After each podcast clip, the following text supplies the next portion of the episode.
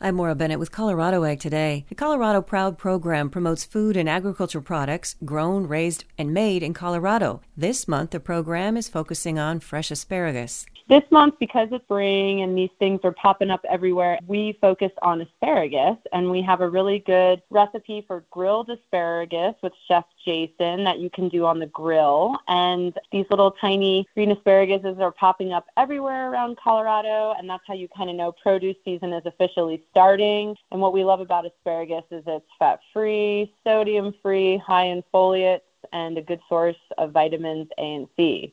You can find this in your grocery stores and retail markets now. And also, if you have the pleasure of having it in your backyard or on your property, um, enjoy that fresh asparagus.